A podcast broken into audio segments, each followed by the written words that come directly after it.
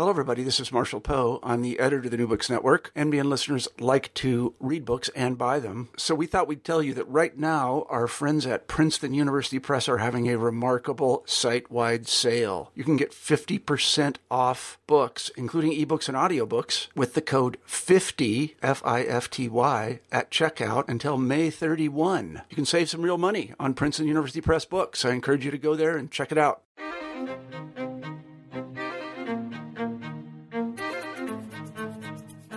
Hello, everybody, and welcome to New Books in Israel Studies. I'm Yaakov Yadgar, the host of the channel. Today, we will be talking to Maya Guarnieri Jaradat about her new book, The Unchosen The Lives of Israel's New Others. In this book, Guarnieri Jaradat offers her readers an intimate, often devastatingly gloom portrait of the lives of South Asian migrant workers and African asylum seekers in Israel. Maya Guarnieri Jaradat, welcome to the show. Thanks for having me. I wonder if you could begin by telling us a little bit about the background for writing the book. Your own personal story is weaved into the more general story you are telling. Mm-hmm. So maybe we should start by asking what brought you to Israel in the first place. Yeah. Um, you know, I, I can't say that I went to Israel for, for any other reason than that I could. Um, I was working on my master's thesis um, in creative writing, master's of fine arts in creative writing, um, and it was fiction. And I was just kind of looking for a place where I could uh, spend a lot of time writing. Um, I wasn't even writing about Israel, um, but it was very easy for me as a um, Jew from the diaspora to, to go to Israel. You know, it's it's very much facilitated for for diaspora Jews to go and spend extended periods of time there. So mm-hmm. I've always also kind of had this social justice thing going. So I went to volunteer. Um, I chose a program that would allow me to volunteer in in Jaffa. That was actually my original goal. And then um, mm-hmm. and then when I got to when I got to Israel, um, I saw the situation in South Tel Aviv and kind of Jaffa evaporated from my mind. Um, and I got involved in, um, you know, the issues of actually it was the Southeast Asian migrant workers that I was really more involved in in the beginning. I, what actually brought me to the issue of, of the migrant workers, though, and the African asylum seekers were the kindergartens, the black market kindergartens in South Tel Aviv. Um, mm-hmm. And I mm-hmm. started volunteering in a black market kindergarten. Um, and you know, it just kind of snowballed from there. Um, I got involved in journalism as a way to advocate for these groups. Um, at some point, I have to say I kind of gave up on advocating. Like the situation is, is so bleak there now. Um, I don't think uh-huh. that there's much of a possibility of, of changing it, to be honest. Um, with this book, I was actually just setting out to document, period. I mean, to document, to preserve for the sake of history, for the sake of people to read now what's happening. Um, I don't know. Yes. So first of all, um, maybe we should make a note that uh, we're hearing in the background another creation of uh, Maya's, newborn baby. Yeah.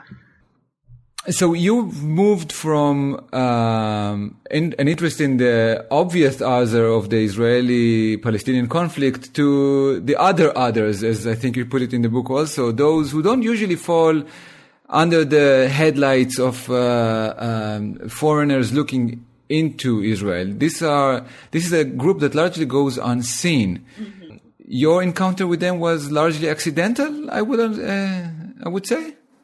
Well, yeah. So the so the volunteer program that that I was taking part in, um, you know, they they had um, contacts with an organization called Mesilah in South Tel Aviv.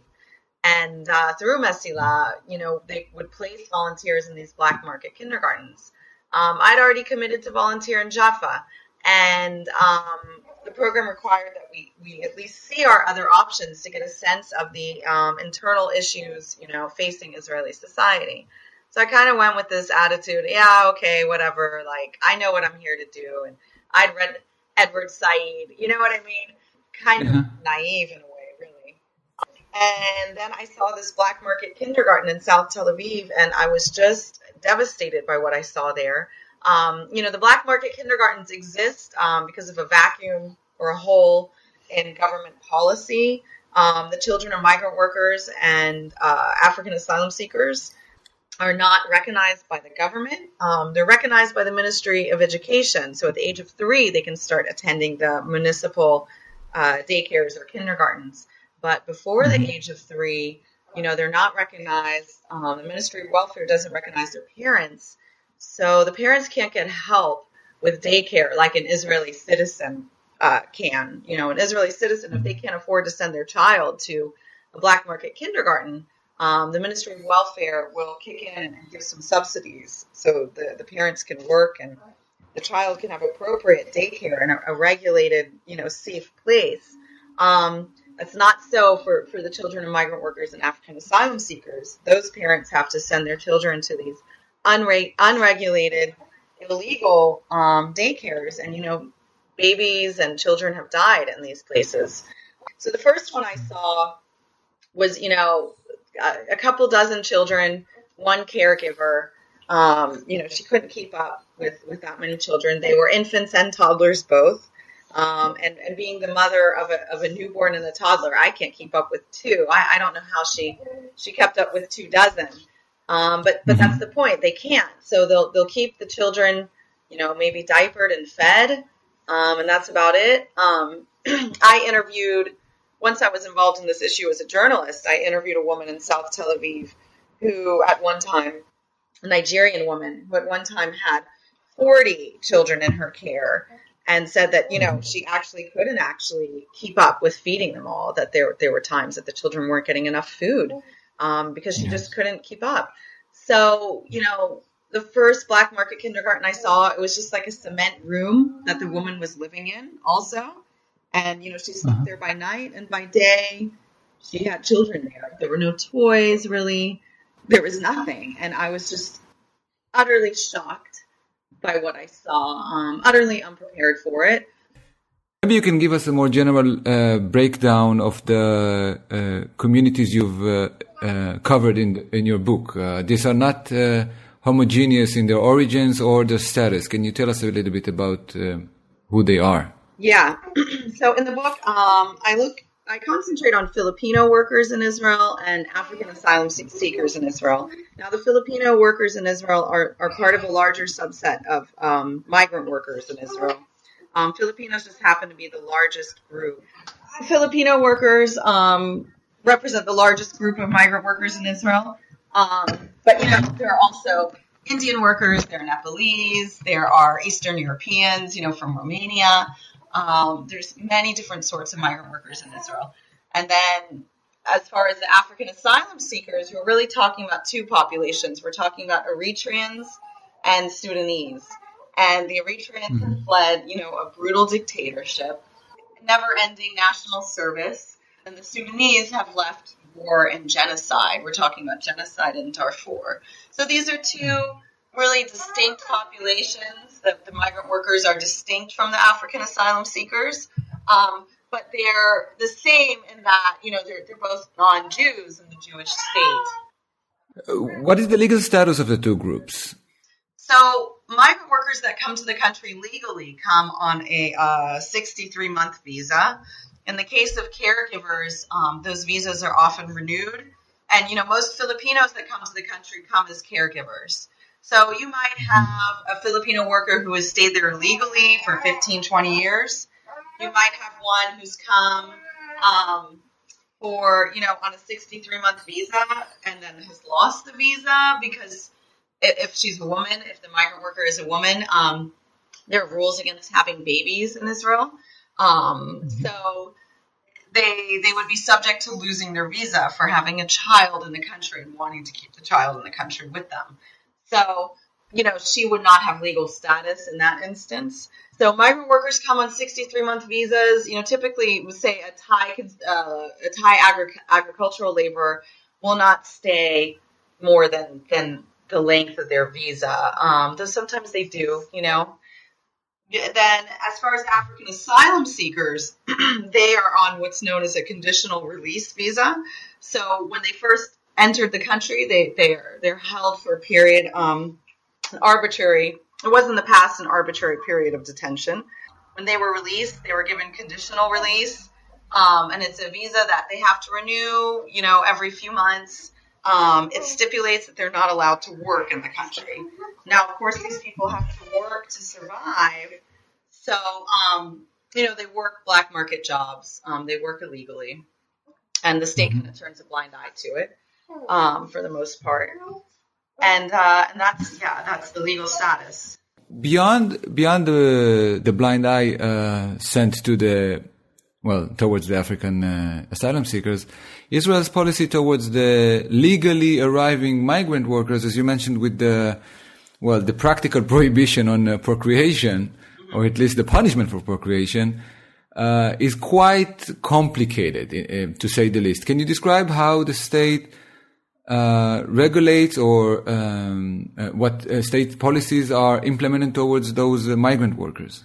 Well, yeah, I also want to mention um, it's important to mention more than the prohibition on having children in the state. Uh, migrant workers are also not allowed to have romantic relationships. So mm-hmm. if migrant workers are caught in a romantic relationship, uh, one or both might face deportation. Um, so that's really important to mention. Um, as far as the caregivers, the regulation has become increasingly complicated. Um, they're now, in the past, they were subject to something called the binding arrangement, which meant that they were bound to a particular employer. Their legal status was bound to a particular employer. So, if, say, they got fired or they quit or their employer died, their legal status would be at risk. Now they're subject to something uh, known as geographic binding. So they get a visa for a particular region, and they're they're kind of confined to working in that particular region. Um, they can only have three employers. Um, so you know, if you have bad luck and you get one bad employer, fine, you can change without losing your visa. But if you get three bad employers, then you know, oh well, um, mm-hmm. you're stuck dealing with that third bad employer um, if you want to keep yes. your visa, that is. So the the restriction it, it, it, constitutes a sort of restriction on freedom of movement. You know, um, whereas before employers were given a, a, disproportionate amount of power over their caregivers um, because you know they had control over their legal status. Now the caregiver or now the caregiver even if it can change employers, it's, stuck to a particular region. Um, so it remains just as restrictive. So I can imagine a reader of your book uh, nodding in agreement with your um, uh, criticism of the situation, but then justifying it in a sense by saying, "Well, that's just another case, you know, quote unquote, just another case." Of a global phenomena that we're witnessing of um, immigration from poor countries to countries that are better off. Yeah, from the global south um, to the global north. Absolutely. It's, yes. You know, that's one of the things that, that I I found fascinating about this topic is that it at once offers us, you know, on the one hand, because it's playing out in Israel, it is specific to Israel. And because migrant workers were brought to replace Palestinian day laborers, it does actually speak to the conflict on the one hand. On the other hand, to me, um, Israel functions very much like a, a petri dish, if you will, or a case study of the issues that come with globalization. So we can learn about both the conflict as well as, you know, these, these issues of globalization by looking at the status of, of non-Jewish foreigners in Israel. So what is uh, specifically Israeli about the phenomena?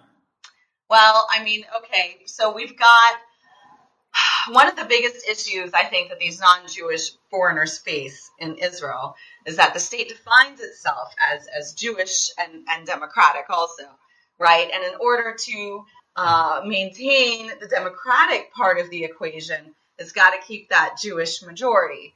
So the state is, uh, you know, attempting to maintain the hegemony of uh, a particular group, that of Jews. And so if you are you know, not falling into that group, then then you're going to have some problems in the state. Um, so you know, it, it's Israeli in that sense that it's about these people being non-Jews in the Jewish state, but like mm-hmm. you know, again, like if German if Germany defines itself in a particular way, if the U.S. defines itself in a particular way, whoever f- falls outside uh, the parameters of that definition, they're going to face troubles too. So again, it's kind of like it's it's particular to Israel in a way, but also not particular. Um, now, nice. with regards to the conflict, you know, migrant workers were brought to replace Palestinian day laborers um, mm-hmm. As Israel began to kind of ratchet up its restrictions on freedom of movement, or as it began to, um, you could say, uh, seek to better control the movement of um, Palestinians from the territories. And the day laborers were coming from the territories, um, from Gaza and the West Bank. Um, you know, it found that it needed some, uh, it had a, a, sudden shortage of workers. And so it started to, to look abroad um, for other workers, you know, and, and right away, um, government officials identified that this could be problematic as far as maintaining the Jewish majority. Um, you had government officials saying in the early 90s that migrant workers would, would be a problem because they, they stay in Israel, whereas the Palestinian day laborers went home at night. So mm-hmm. there were concerns right away that this group would stay, that they would maybe have children, and that they would start to kind of um, threaten that demographic majority that is so crucial to maintaining both the Jewish and democratic um, element mm-hmm. of the state. I see. And uh, I think we sh- maybe we should mention that there's a third group of uh, non-Jews in Israel. I mean, if we count the migrant workers and asylum seekers together, and then uh, the Palestinian Arabs, citizens of Israel, who both uh, constitute the largest group of non-Jews in Israel. Of course. There are also the non-Jews citizens of Israel, largely those arriving from uh, the former Soviet Union. Uh, yeah. And the difference in states' policies towards these three groups is striking. Yeah. I believe. That would be um, a much the state has larger, much much longer book to teach. yes, I agree. Of, of all three, you know, and then you yeah. know, add to the mix. You mentioned the um, the immigrants who came from the former Soviet Union add to the mix that there are also illegal immigrants from from the former Soviet Union. There's something like ninety thousand in Israel today, and I didn't even get to mm-hmm. those people um, and how the yeah. state does or doesn't deal with them. Yes. So I, I and I obviously agree that's uh, far beyond the scope of your uh, immediate discussion. But I think what uh, the light that it sheds on your case study uh, is that the state has never thought of uh, coping with this group of non-Jews by trying to Judaize them, as it does with uh, citizens who immigrated to Israel legally. Let's say, let's focus on this group, thanks to their remote relationship to Jews from in the application of the law of return. I think it's interesting to see how the, hand, uh, the, the state is welcoming migrant workers with one hand, obviously to solve the problem with the Palestinian workers you mentioned and then uh, strongly pushes them with the other hand, putting them in a very uh, liminal situation. Yeah. Well, there's there's business uh, interests involved. You know, I should mention um, briefly, um, and I talk about it at length in the book about the manpower agencies mm-hmm. that are involved in the deep, uh, the importation of migrant workers to Israel, and that make money off of the head of each new worker that comes in. So there are interests involved in deporting you know, keeping that revolving door going. Um, with each one that enters the country, someone's making money, you know, and deporting means that it's making space to bring more new workers. So.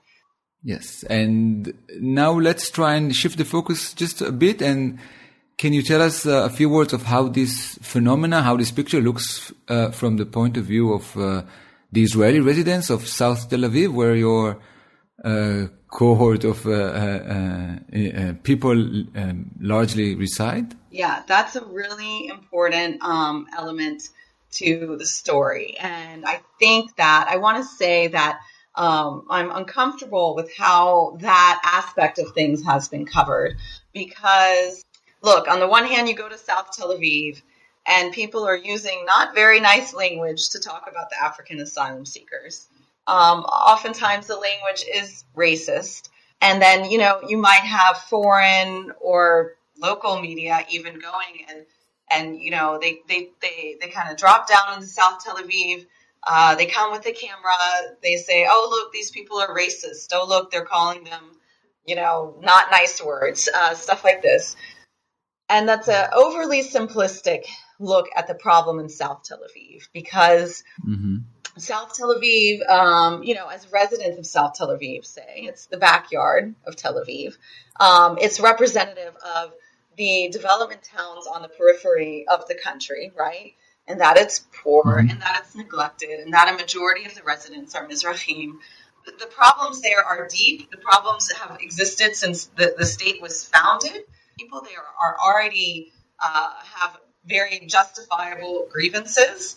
Now, I think what has kind of gone wrong in South Tel Aviv is that the the anger that the residents feel and their grievances have been kind of channeled towards the African asylum seekers. They've kind of become the locus for it all, mm-hmm. which is a pity because, you know, I think that there are, are people in South Tel Aviv that could organize and, and maybe bring forth a very uh, powerful, um, you know, political movement that would that would question the status quo in Israel. Um, mm-hmm. But you know, that's that's not materializing. I guess it's kind of that divide and conquer thing you see. So in South Tel Aviv, which is the, the heart of the foreign community, both migrant workers and African asylum seekers, this is the heart of their community. Um, the residents, the, the veteran residents, are, are, less than thrilled about the influx of this new group. Um, the veteran residents are themselves a needy population. And then, you know, you have the influx of African asylum seekers that, that are a very needy population. Um, these people don't have legal status. You know, they're, they're working illegally. Um, the state doesn't deal with their their applications for asylum. The state doesn't deal with their applications in an appropriate way. It doesn't process them as it ought to. Really, only a tiny, tiny handful of people have gotten um, refugee status in Israel. So, you know, the rest of the asylum seekers don't have status, which means they don't have benefits, they don't have health care. You know, they have to send their children to these horrible, you know, black market kindergartens, so on and so forth. Um, so the population is very needy. And then you're also talking about, you know, a lot of these asylum seekers are, are suffering from symptoms of post traumatic stress disorder. Um, they've been through a war, they've escaped genocide. Um, some of them have been kidnapped um, in the Sinai and, you know, held for ransom and, and tortured by Bedouin traffickers. And so then they arrive to South Tel Aviv, you know, with it, with its own mess of problems and uh, and they're not getting the help that they need. Um, and maybe some of them do start drinking, and maybe they are out in the streets drinking because you know otherwise they're they're 12 to a tiny apartment. So who wants to sit you know in the heat in a tiny apartment? Um, so no, then maybe they go out in the streets and drink because they're struggling with the symptoms of their their trauma. And then, you know, to the residents of mm-hmm. South Tel Aviv, they go, oh, look, the streets are full and they're drinking and da da da, and we feel threatened. Um, they do often phrase it in a racist way, but, but they, they do feel threatened. Um, mm-hmm. And, you know, the government has to, in my opinion, needs to do something about that other than incite. The government has just kind of written off the residents' legitimate concerns and, and says, oh, well, look, it's, it's the problem of the Africans, it's the infiltrators, it's not us, you know? Well, Maya, we've taken a lot of your time. Uh, can you tell us uh, what you're currently working on? I am currently working on something very different. Um, I taught at a Palestinian university in the West Bank, and um, I also ended up moving to the West Bank, um, not to a settlement, but to uh, Bethlehem in Area A, which is under the Palestinian Authority. And I lived in Bethlehem and worked at the Palestinian University, and also my, my partner is Palestinian. So I'm working on a memoir now about my, my time living in Bethlehem um, and about what that was like, you know, as a uh, American Jew who holds Israeli citizenship, um, about what that kind of meant for me to live there, to bear witness, um, to pass through checkpoints, so on and so forth. Mm-hmm. Mm, yeah, that sounds like a, a fascinating project. I want to thank you for being on the show today. I really enjoyed it. Take care. And thank you for listening. Uh, please make sure to check out other interviews in our newly established Israel Studies channel in newbooksnetwork.com.